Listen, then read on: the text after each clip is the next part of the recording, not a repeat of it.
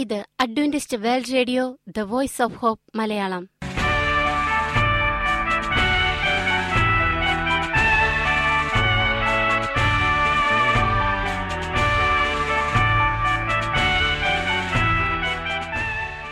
നിലയ്ക്കാത്ത ദൈവസ്നേഹത്തിന്റെ ശബ്ദ പ്രപഞ്ചത്തിലേക്ക് ഞങ്ങളുടെ എല്ലാ പ്രിയപ്പെട്ട ശ്രോതാക്കൾക്കും സ്വാഗതം. ഞാൻ ഷാനി ബിനോയ്. ഇന്നത്തെ പ്രധാന പരിപാടികൾ: കാവ്യശബ്ദം, ക്രിസ്തീയ ഭക്തിഗാനങ്ങളുടെയും കവിതകളുടെയും പ്രത്യേക ആസ്വാദന പരിപാടി. വചനപ്രത്യാശ, തിരുവചന സന്ദേശം. പാസ്റ്റർ ബിനോയ് ജേക്കബ് തിരുവചനത്തിൽ നിന്നും സംസാരിക്കുന്നു. ഇന്നത്തെ പരിപാടി ഒരു മനോഹരമായ ഗാനം കേട്ടുകൊണ്ട് ആരംഭിക്കാം.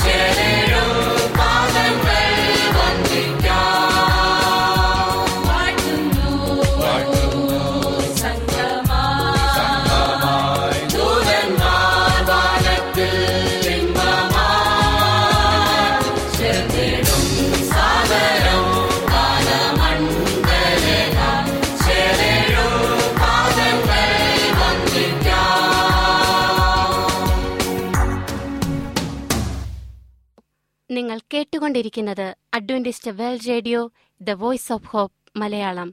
ഞങ്ങളുടെ പുസ്തകങ്ങൾ, സിഡികൾ, ബൈബിൾ, ആരോഗ്യ പാഠങ്ങൾ എന്നിവ തപാലിൽ നിങ്ങൾക്ക് ലഭിക്കുന്നതിനും ഞങ്ങൾക്കെഴുതുക. ഞങ്ങളുടെ വിലാസം: Adventist world radio Malayalam, post box number 17, Pune 411001, Maharashtra, India. വിലാസം ഒരിക്കൽ കൂടി: Adventist world radio Malayalam, post box number 17, Pune 411001, Maharashtra, India. ഞങ്ങളുടെ ഇമെയിൽ binoyjacob01@gmail.com. ഈ പരിപാടികൾ ഓൺലൈനായി ശ്രവിക്കുന്നതിന് ഞങ്ങളുടെ വെബ്സൈറ്റായ www.awr.org സന്ദർശിക്കുക. ഇനി വചനപ്രത്യാശ. ഇന്നത്തെ വചനപ്രത്യാശയിൽ അനുഗ്രഹീത പ്രസംഗകൻ പാസ്റ്റർ ബിനോയ് ജേക്കബ് തിരുവചനത്തിൽ നിന്നും പ്രസംഗിക്കുന്നു. നിങ്ങൾ അറിയാത്തത് നിങ്ങളെ ഉപദ്രവിക്കും. പ്രിയമുള്ള സ്നേഹിത, ഇത് ക്രിസ്തുവേശുവിൽ നിങ്ങളുടെ സഹോദരൻ pastor Binoy Jacob. Pastor Doug ബാച്ചലറിൻ്റെ വിസ്മയ സത്യങ്ങൾ എന്ന വേദപുസ്തക പഠന സഹായിയുടെ രണ്ടാമത്തെ പുസ്തകമായ നിങ്ങൾ അറിയാത്തത് നിങ്ങളെ ഉപദ്രവിക്കും എന്ന ഭാഗത്തിൻ്റെ രണ്ടാം ഭാഗമാണ് നിങ്ങൾ കേൾക്കുന്നത്. ചോദ്യം 11: സാത്താൻ്റെ പരീക്ഷകളും ഉപായതന്ത്രങ്ങളും എത്രമാത്രം ശക്തവും ഫലപ്രദവുമാണ്? ഉത്തരം: സാത്താൻ്റെ വിജയനിരക്ക് അവിശ്വസനീയമായ വിധത്തിൽ വർദ്ധിച്ചുകൊണ്ടിരിക്കുകയാണ്. 3 ദൂതന്മാരെ അവൻ വഞ്ചിച്ചു. നോഹയുടെ കാലത്ത് 8 പേരൊഴികെ മറ്റെല്ലാവരും വഞ്ചിക്കപ്പെട്ടു. യേശുക്രിസ്തുവിൻ്റെ രണ്ടാം വരവിനു മുമ്പ് സാത്താൻ വെളിച്ചദൂതനായി വന്ന് ക്രിസ്തുവിനെ പോലെ പ്രത്യക്ഷപ്പെടും. അവൻ്റെ വഞ്ചനാശക്തി വളരെ വലുതാകൊണ്ട് നാം അവനെ കാണാതിരിക്കുന്നതാണ് ഏക സുരക്ഷിത മാർഗം. മത്തായി 24:23-26 വരെ. നിങ്ങൾ സാത്താനെ കാണാതെയും ശ്രദ്ധിക്കാതെയും ഇരിക്കുകയാണെങ്കിൽ യേശു അവൻ്റെ വഞ്ചനയിൽ നിന്നും രക്ഷിക്കുന്നതാണ്. യേശുവിൻ്റെ വീണ്ടും വരവിനെക്കുറിച്ച് കൂടുതൽ അറിയാൻ പഠന സഹായി 8 നോക്കുക. വേദപുസ്തക തെളിവുകൾ: അവൻ 3 ദൂതന്മാരെ സ്വാധീനിച്ചു. വെളിപ്പാട് 12:3-9. ആദും ഹവ്വയും, ഉൽപ്പത്തി 3. നോഹയുടെ കാലത്ത് 8 പേരൊഴികെ എല്ലാവരും, 1 Petrus 3:20. നഷ്ടപ്പെട്ടവരെ തങ്ങൾ രക്ഷിക്കപ്പെട്ടു എന്ന് വിശ്വസിപ്പിക്കും. മത്തായി 7:21-23 വരെ. ലോകത്തിലെ ഭൂരിപക്ഷം ജനങ്ങളും അവനെ അനുഗമിക്കും. വെളിപ്പാട് 13:3. അല്പജനം മാത്രം രക്ഷിക്കപ്പെടും. മത്തായി 7:14, 22:14. ചോദ്യം 12: എപ്പോൾ, എവിടെ വെച്ചാണ് സാത്താൻ ശിക്ഷിക്കപ്പെടുന്നത്? എങ്ങനെയുള്ള ശിക്ഷയാണത്? ഉത്തരം: ലോകാവസാനത്തിങ്കിൽ ഭൂമിയിലെ തീപ്പൊയ്കയിൽ സാത്താനെ തള്ളിയിടും. അത് അവനെ ചാരമാക്കി നിത്യമായി ഇല്ലായ്മ ചെയ്യും. ഈ തീ എല്ലാ ദുഷ്ടന്മാരെയും നശിപ്പിക്കും. ഈ സംഭവ വികാസങ്ങളിൽ ദൈവത്തിൻ്റെ പക്ഷത്തുള്ള ഒറ്റ നീതിമാൻ പോലും മരിക്കുകയോ സാത്താൻ്റെ പക്ഷത്തുള്ള ഒറ്റ പാവി പോലും രക്ഷിക്കപ്പെടുകയോ ഇല്ല. കുറിപ്പ്: സാത്താൻ്റെ നാശത്തിൽ പിതാവിൻ്റെയും പുത്രൻ്റെയും ദുഃഖവും കഠിനവേദനയും വേണ്ടവണ്ണം വർണ്ണിക്കാൻ കഴിയുകയില്ല. അവൻ മറ്റാരേക്കാളും ദൈവത്തോട് അടുത്ത ഒരു സ്നേഹിതനായിരുന്നു. അവനെയും അവൻ്റെ പക്ഷത്ത് ചേർന്ന ലക്ഷക്കണക്കിന് ജനങ്ങളെയും നശിപ്പിക്കുമ്പോൾ പിതാവിനും പുത്രനുമുണ്ടാകുന്ന വേദന മറ്റാർക്കും മനസ്സിലാക്കുകയില്ല. വേദപുസ്തക തെളിവുകൾ: കള കൂട്ടി തീയിലിട്ട് ചുടും പോലെ ലോകാവസാനത്തിങ്കൽ സംഭവിക്കും. മനുഷ്യപുത്രൻ തൻ്റെ ദൂതന്മാരെ അയക്കും. അവർ അവൻ്റെ രാജ്യത്തിൽ നിന്ന് എല്ലാ ഇടർച്ചകളെയും അധർമ്മം പ്രവർത്തിക്കുന്നവരെയും കൂട്ടിച്ചേർത്ത് തീച്ചൂളയിൽ ഇട്ടുകളയും. മത്തായി 13:40-42. അവരെ വഞ്ചിച്ച പിശാചിനെ മൃഗവും കള്ളപ്രവാചകനും കിടക്കുന്ന ഗന്ധക തീപ്പൊകയിലേക്ക് തള്ളിയിടും. വെളിപ്പാട് 20:10. പിന്നെ അവൻ ഇടത്തുള്ളവരോട്, ശപിക്കപ്പെട്ടവരെ, എന്നെ വിട്ട് പിശാചനും അവൻ്റെ ദൂതന്മാർക്കും ഒരുക്കിയിരിക്കുന്ന നിക്താഗ്നിയിലേക്ക് പോകുവിൻ. മത്തായി 25:41. അതുകൊണ്ട് ഞാൻ നിന്റെ നടുവിൽ നിന്ന് ഒരു തീ പുറപ്പെടുവിക്കും. അത് നിന്നെ ദഹിപ്പിച്ചു കളയും. നിന്നെ കാണുന്ന ഏവരുടെയും മുന്നിൽ ഞാൻ നിന്നെ നിലത്ത് ഭസ്മമാക്കി കളയും. നിനക്ക് ശീഘ്രനാശം സംഭവിച്ചിട്ട് നീ സദാകാലത്തേക്കും ഇല്ലാതെയാകും. യെഹെസ്കേൽ 28:18-19. ചോദ്യം 13: ഭീകരമായ പാപത്തിന്റെ പ്രശ്നം നിത്യമായി പരിഹരിക്കപ്പെടും എന്നുള്ളതിൻ്റെ അർത്ഥം എന്താണ്? പാപം ഇനി വീണ്ടും ഉണ്ടാകുമോ? ഉത്തരം: 2 പ്രധാന സംഭവങ്ങളിലൂടെ പാപത്തിന്റെ പ്രശ്നം പരിഹരിക്കപ്പെടും. ഒന്ന്, സ്വർഗത്തിലും ഭൂമിയിലും ഉള്ള ജീവികളും സാത്താനും അവൻ്റെ ദൂതന്മാരും ഉൾപ്പെടെ എല്ലാവരും മുഴങ്കാൽ മടക്കി ദൈവം സത്യവാനും നീതിമാനുമാണെന്ന് പരസ്യമായി ഏറ്റുപറയും. ഉത്തരം ലഭിക്കാത്ത ഒരു ചോദ്യവും അവശേഷിക്കയില്ല. ദൈവത്തിൻ്റെ സ്നേഹവും രക്ഷയും സ്വീകരിക്കാതിരുന്നതുകൊണ്ടാണ് തങ്ങൾ നഷ്ടപ്പെട്ടതെന്ന് എല്ലാ പാപികളും പരസ്യമായി അംഗീകരിക്കും. നീതി നടപ്പിലാക്കുന്നതിന് തങ്ങൾ മരിക്കേണ്ടതാണെന്ന് നഷ്ടപ്പെട്ട പാപികൾ അംഗീകരിക്കും. തങ്ങൾ നിത്യമരണത്തിന് അർഹരാണെന്ന് അവർ ഏറ്റുപറയും. 2. പൂർണ്ണവും അന്തിമവുമായ നാശത്തോടെ പാപവും പാപികളും പിശാചും അവൻ്റെ ദൂതന്മാരും ഈ അഖിലാണ്ടത്തിൽ നിന്നും നീക്കം ചെയ്യപ്പെടും. ദൈവം ഈ കാര്യം അസന്ദിഗ്ധമായി അറിയിക്കുന്നു. ഈ അഖിലാണ്ടത്തിൽ പാപം ഇനി ഒരിക്കലും രണ്ടാമത് പൊങ്ങിവരികയില്ല. വേദപുസ്തക തെളിവുകൾ. എൻ്റെ മുമ്പിൽ എല്ലാ മുഴങ്കാലും മടങ്ങും, എല്ലാ നാവും ദൈവത്തെ സ്തുതിക്കും എന്ന് കർത്താവ് അരുളി ചെയ്യുന്നു. റോമർ 14:11, ഫിലിപ്പിയർ 2:10-11, യെശയ്യാവ് 45:23 എന്നീ വാക്യങ്ങൾ വായിക്കുക. കഷ്ടത 2 പ്രാവശ്യം പൊങ്ങിവരികയില്ല. നാഹൂം 1:9. ചോദ്യം 14. ഈ ഭൂമുഖത്ത് നിന്നും പാപത്തിൻ്റെ അന്തിമമായ പൂർണ്ണനാശം ആരാണ് തീർച്ചപ്പെടുത്തുന്നത്? ഉത്തരം: തൻ്റെ ജീവിതം, മരണം, ഉയർത്തെഴുന്നേൽപ്പ് എന്നിവയാൽ യേശു പാപത്തിൻ്റെ നാശം സാധ്യമാക്കിയിരിക്കുന്നു. വേദപുസ്തക തെളിവുകൾ. പിശാചിൻ്റെ പ്രവൃത്തികളെ അഴിപ്പാൻ ദൈവപുത്രൻ പ്രത്യക്ഷമായി. 1 യോഹന്നാൻ 3:8. മക്കൾ ജഡരക്തങ്ങളോട് കൂടിയവരാകൊണ്ടും അവനും അവരെപ്പോലെ ജഡരക്തങ്ങളോട് കൂടിയവനായി മരണത്തിൻ്റെ അധികാരിയായ പിശാചിനെ തൻ്റെ മരണത്താൽ നീക്കി ജീവപര്യന്തം മരണഭീതിയിൽ അടിമകളായിരുന്നവരെ ഒക്കെയും വിടുവിച്ചു. എബ്രായർ 2:14. ചോദ്യം 15. മനുഷ്യവർഗത്തെക്കുറിച്ച് പിതാവായ ദൈവത്തിൻ്റെ മനോഭാവം എന്താണ്? ഉത്തരം: പുത്രൻ സ്നേഹിക്കുന്നത് പോലെ പിതാവും മനുഷ്യവർഗത്തെ സ്നേഹിക്കുന്നു. നമുക്ക് പിതാവിൻ്റെ സ്വഭാവത്തെ ബോധ്യപ്പെടുത്തി തരികയും പിതാവ് നമ്മെ എത്രമാത്രം സ്നേഹിക്കുകയും കരുതുകയും ചെയ്യുന്നു എന്ന് മനസ്സിലാക്കി തരികയും ചെയ്യുന്നതാണ് യേശുവിൻ്റെ ജീവിതത്തിലെ മുഖ്യമായ ലക്ഷ്യം. യോഹന്നാൻ 5:19. സാത്താൻ പിതാവിനെ തെറ്റായി ചിത്രീകരിക്കുന്നു. സാത്താൻ പിതാവിനെ കനിവില്ലാത്തവനും ഒഴിഞ്ഞു മാറി നിൽക്കുന്നവനും കണിശക്കാരനും ക്രൂരനും അടുക്കാൻ കഴിയാത്തവനുമായി തെറ്റിദ്ധരിപ്പിക്കുന്നു. ഇത് യഥാർത്ഥത്തിൽ സാത്താൻ്റെ ലക്ഷണങ്ങളാണ്. സാത്താൻ വരുത്തുന്ന വികൃതമായ പ്രകൃതി ദുരന്തങ്ങൾ ദൈവത്തിൻ്റെ പ്രവർത്തനങ്ങളായി ചിത്രീകരിക്കുന്നു. ദൈവത്തിനും ഒരു അമ്മ തൻ്റെ കുഞ്ഞിനെ സ്നേഹിക്കുന്നതിനേക്കാൾ ഉപരിയായി സ്വർഗത്തിലെ പിതാവ് നമ്മെ സ്നേഹിക്കുന്നു എന്ന് ബോധ്യപ്പെടുത്തുന്നതിനു വേണ്ടിയാണ് യേശു വന്നത്. യെശയ്യാവ് 49:15. ദൈവത്തിൻ്റെ സഹിഷ്ണുത, ആർദ്രത, സമൃദ്ധമായ കരുണ എന്നിവയായിരുന്നു യേശുവിൻ്റെ മുഖ്യ വിഷയങ്ങൾ. പിതാവിന് കാത്തിരിക്കാൻ കഴിയുന്നതല്ല. നമുക്ക് പരമോന്നതനായ സന്തോഷം നൽകുന്നതിനു വേണ്ടി നമ്മുടെ സ്വർഗസ്ഥനായ പിതാവ് നമുക്ക് വേണ്ടി വിസ്മയകരമായ ഒരു നിത്യഭവനം ഒരുക്കിയിരിക്കുന്നു. ദൈവം നമുക്കൊരിക്കലും സ്വപ്നം കാണാൻ കഴിയാത്ത വിധത്തിലുള്ള അനുഗ്രഹങ്ങൾ ഒരുക്കി നമുക്ക് വേണ്ടി കാത്തിരിക്കുകയാണ്. സന്തോഷമുള്ള സ്വർഗീയ ഭവനത്തിലേക്ക് നമ്മെ സ്വീകരിക്കുന്ന ദിവസത്തിനായി കർത്താവ് ബന്ധപ്പെട്ട് നമുക്ക് വേണ്ടി കാത്തിരിക്കുന്നു. ആ സന്തോഷ വാർത്ത നമുക്ക് വിളിച്ചറിയിക്കാം, നമുക്കൊരുങ്ങാം. കാലം തീരാറായിരിക്കുന്നു. വേദപുസ്തക തെളിവുകൾ. പിതാവും താനും നിങ്ങളെ സ്നേഹിക്കുന്നു. യോഹന്നാൻ 16:27, 3:16, 17:22-23 എന്നിവയും പരിശോധിക്കുക. ചോദ്യം 16. യേശുവിനെ പോലെ തന്നെ പിതാവും നമ്മെ സ്നേഹിക്കുന്നു എന്നുള്ളത് സുവാർത്തയാണെന്ന് നിങ്ങൾക്ക് തോന്നുന്നുവോ? ഉത്തരം: നിങ്ങളുടെ ഉത്തരം എഴുതുക. നിങ്ങളുടെ ചോദ്യങ്ങൾക്കുള്ള മറുപടി. 1. ആദമും ഹവ്വയും തിന്ന പഴം ആപ്പിളായിരുന്നുവോ? ഉത്തരം: നമുക്ക് അറിയാൻ കഴിയുകയില്ല. ബൈബിൾ അതിനെക്കുറിച്ച് പറയുന്നില്ല. 2. ചുവപ്പ് നിറമുള്ളതും കൊമ്പും വാലുമുള്ള പകുതി മനുഷ്യനും പകുതി മൃഗവുമായ പിശാചിനെ ചിത്രീകരിക്കുന്ന ആശയം എവിടെ നിന്നാണ് ഉത്ഭവിച്ചത്? ഉത്തരം: പ്രകൃത മതങ്ങളുടെ ഐതിഹ്യങ്ങളിൽ നിന്നും വന്ന ആശയമാണിത്. ഇത് പിശാചിനെ സന്തോഷിപ്പിക്കുന്നു. ചിന്തിക്കുന്ന മനുഷ്യർ ഭൂതങ്ങൾ കെട്ടുകഥയുടെ സൃഷ്ടിയാണെന്ന് മനസ്സിലാക്കി അവൻ്റെ അസ്തിത്വത്തെ ത്യജിച്ചു കളയുമെന്ന് പിശാചിനറിയാം. പിശാചല്ല എന്ന് വിശ്വസിക്കുന്നവരാണ് ആദ്യമായി അവൻ്റെ കണിയിൽ വീഴുന്നത്. 3.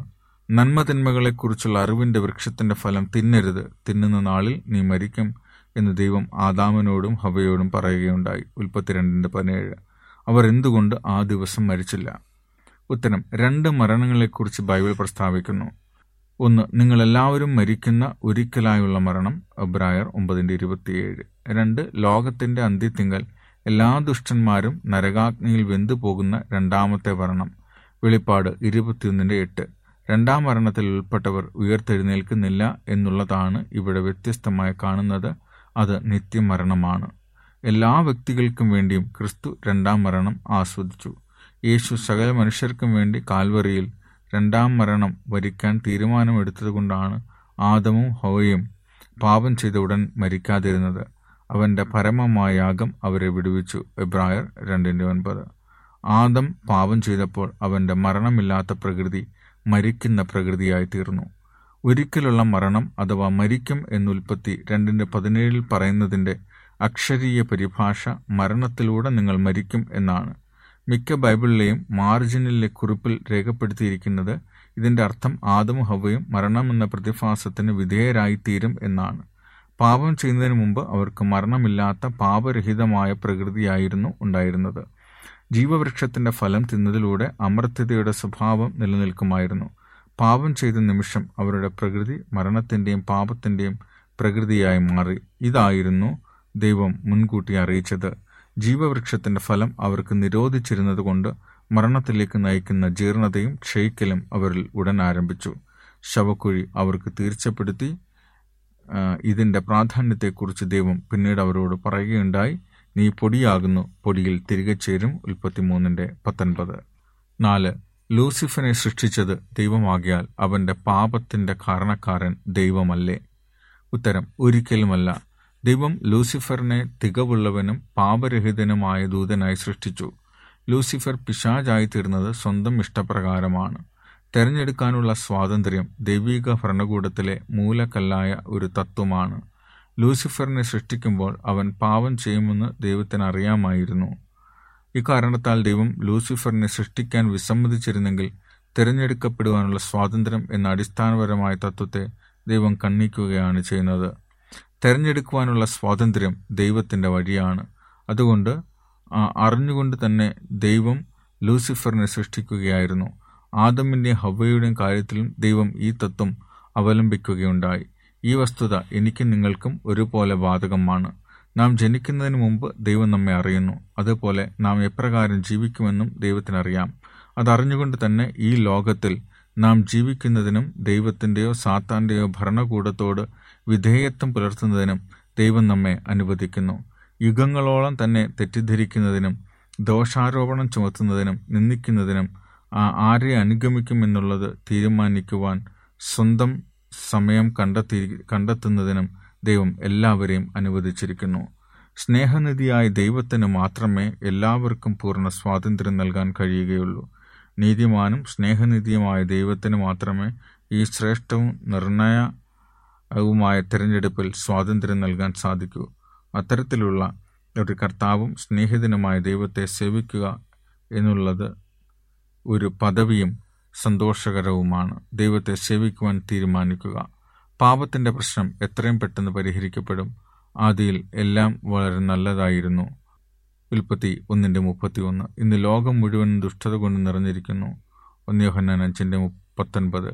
ഈ ലോകത്തെവിടെയും ദൈവത്തെയോ അഥവാ സാത്താനെയോ ആരു സേവിക്കും എന്ന് ജനം തീരുമാനിക്കുന്നു. ദൈവം നിങ്ങൾക്ക് തന്നിരിക്കുന്ന വിലപ്പെട്ട സ്വാതന്ത്ര്യം ഉപയോഗിച്ച് ദൈവത്തെ സേവിക്കുന്നതിനായിട്ട് നിങ്ങൾ തിരഞ്ഞെടുക്കുക. 5. പാപം ചെയ്ത ഉടൻ എന്തുകൊണ്ട് ദൈവം സാത്താനെ നശിപ്പിച്ചു, പാപപ്രശ്നത്തെ ഇല്ലായ്മ ചെയ്തില്ല?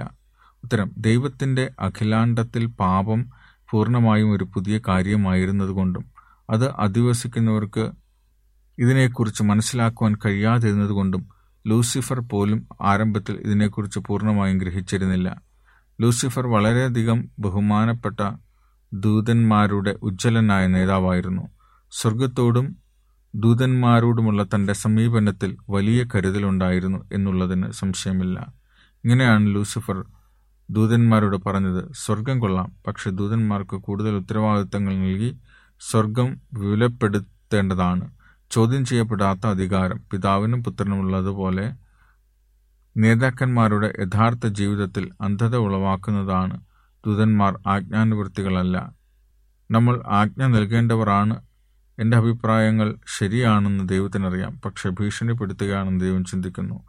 സ്വർഗത്തിൻ്റെ നിലനിൽപ്പിനെ അപകടപ്പെടുത്താൻ നമ്മുടെ അനിഷേധ്യ നേതാക്കന്മാരെ ഒരിക്കലും അനുവദിച്ചുകൂടാ. നമ്മൾ ഒരുമിച്ച് നിൽക്കുക.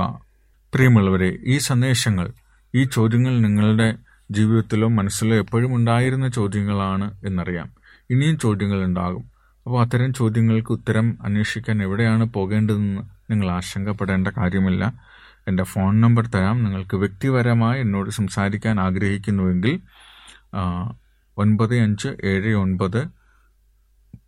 9579119430 എന്ന നമ്പറിൽ എന്നെ വിളിക്കാം. വാട്സപ്പിൽ ആഡ് ചെയ്യാം +919579119430. ഇപ്പോൾ തന്നെ നിങ്ങളെ എല്ലാവരും നേരിട്ട് കണ്ട് ഒരു പ്രാർത്ഥനാ മീറ്റിംഗ് നടക്കണമെന്ന് ആഗ്രഹിക്കുകയാണ്. അതിന് ദൈവം തന്ന ഒരു വഴിയാണ് ഇപ്പോഴത്തെ സൂം എന്ന് പറയുന്ന ഒരു സാങ്കേതിക വിദ്യയിലൂടെ നേരിട്ട് കണ്ട് നമുക്ക് സംസാരിക്കാനായിട്ട്, പ്രാർത്ഥനയിൽ പങ്കെടുക്കാൻ, വചനങ്ങൾ പഠിക്കാൻ, ചോദ്യങ്ങൾ ചോദിക്കാനുള്ള അവസരമുണ്ട്. അപ്പോൾ അതിന് നിങ്ങൾ ആഗ്രഹിക്കുന്നുണ്ടെങ്കിൽ ദിവസവും 3 പ്രാർത്ഥനാ മീറ്റിങ്ങുകളാണ് നടക്കുന്നത്. സന്ധ്യയ്ക്ക് 7:30 മുതൽ 8:30 വരെ ഒരു പ്രത്യേകമായ വേദപുസ്തക ഭാഗം എടുത്തുകൊണ്ട് ചർച്ചയിലൂടെ പഠിക്കുന്നതാണ്. അതിൽ നിങ്ങൾക്ക് കടന്നു വരാം. രാവിലെ 5 AM മുതൽ 6 AM വരെ ഒരു പ്രത്യേകമായ പ്രാർത്ഥനാ മീറ്റിംഗ് ഉണ്ട്. അത് തീർച്ചയായിട്ടും നമ്മളെ ആത്മീയമായി അപ്ലിഫ്റ്റിങ് ചെയ്യുന്ന ഒരു പ്രാർത്ഥനാ മീറ്റിംഗ് ആണ്. അതേപോലെ തിങ്കൾ മുതൽ വെള്ളി വരെയുള്ള ദിവസങ്ങളിൽ 11:30 മുതൽ 12:30 PM വരെ ഒരു പ്രത്യേകമായ പ്രാർത്ഥനാ മീറ്റിങ്ങുകളുണ്ട്. ഈ മീറ്റിങ്ങിൽ നമ്മൾ ഓരോരുത്തരുടെയും പ്രശ്നങ്ങൾ വ്യക്തിപരമായി മനസ്സിലാക്കി അതിന് വേദപുസ്തകത്തിൽ നിന്ന് എന്ത് സന്ദേശമാണ് കൊടുക്കാൻ കഴിയുക, എന്ത് തരത്തിലുള്ള പരിഹാരമാണ് സൃഷ്ടിക്കാൻ കഴിയുക എന്നതിനെക്കുറിച്ച് നമുക്ക് പറഞ്ഞു കൊടുക്കുന്ന ഒരിടമാണ്. ഈ മീറ്റിങ്ങുകളിൽ പങ്കെടുക്കാൻ നിങ്ങൾ ആഗ്രഹിക്കുന്നുണ്ടെങ്കിൽ തീർച്ചയായിട്ടും കടന്നു വരാം. സൂം ID 6725263744 ആണ്. ഒന്നുകൂടെ പറയാം. Meeting ID 6725263744, passcode 1. ഇനിയും നിങ്ങൾക്ക് വ്യക്തിപരമായിട്ട് സംസാരിക്കാൻ കഴിയുന്നില്ല, നിങ്ങൾക്ക് ചാറ്റ് ചെയ്യാനാണ് സൗകര്യമെങ്കിൽ +1 7253233 എന്ന നമ്പറിലേക്ക് ഒരു സന്ദേശം അയക്കുക. നിങ്ങളുടെ പ്രാർത്ഥനാ റിക്വസ്റ്റുകൾ അയക്കുക. +1 7253233. ഈ പരിപാടികളെക്കുറിച്ചുള്ള നിങ്ങളുടെ അഭിപ്രായങ്ങൾ, നിർദ്ദേശങ്ങൾ, അനുഭവ സാക്ഷ്യങ്ങൾ, നിങ്ങളുടെ പ്രത്യേക പ്രാർത്ഥനാ ആവശ്യങ്ങൾ എന്നിവ ഞങ്ങൾക്ക് എഴുതുക. നിങ്ങൾക്ക് വേണ്ടി പ്രത്യേകം പ്രാർത്ഥിക്കുന്നതാണ്. ഞങ്ങളുടെ പുസ്തകങ്ങൾ, CD കൾ, ബൈബിൾ, ആരോഗ്യ പാഠങ്ങൾ എന്നിവ തപാലിൽ നിങ്ങൾക്ക് ലഭിക്കുന്നതിനും ഞങ്ങൾക്ക് എഴുതുക. ഞങ്ങളുടെ വിലാസം: Adventist world radio Malayalam, post box number 17, Pune 411001, Maharashtra, India. വിലാസം ഒരിക്കൽ കൂടി: Adventist world radio Malayalam, post box number 17, Pune 411001, Maharashtra, India. ഞങ്ങളുടെ ഇമെയിൽ binoyjacob01@gmail.com. ഈ പരിപാടികൾ ഓൺലൈനായി ശ്രവിക്കുന്നതിന് ഞങ്ങളുടെ വെബ്സൈറ്റായ www.awr.org സന്ദർശിക്കുക. ഇന്നത്തെ പരിപാടികൾ ഇതുവരെ കേട്ടുകൊണ്ടിരുന്ന എല്ലാ പ്രിയപ്പെട്ട ശ്രോതാക്കൾക്കും നന്ദി. നാളെ ഇതേ സമയം ഇതേ മീറ്റർ ബാൻഡിൽ നമ്മൾ കണ്ടുമുട്ടുന്നതുവരെ ദൈവത്തിന്റെ അനവധിയായ അനുഗ്രഹങ്ങൾ നിങ്ങൾക്ക് കൂട്ടായിരിക്കട്ടെ. നമസ്കാരം.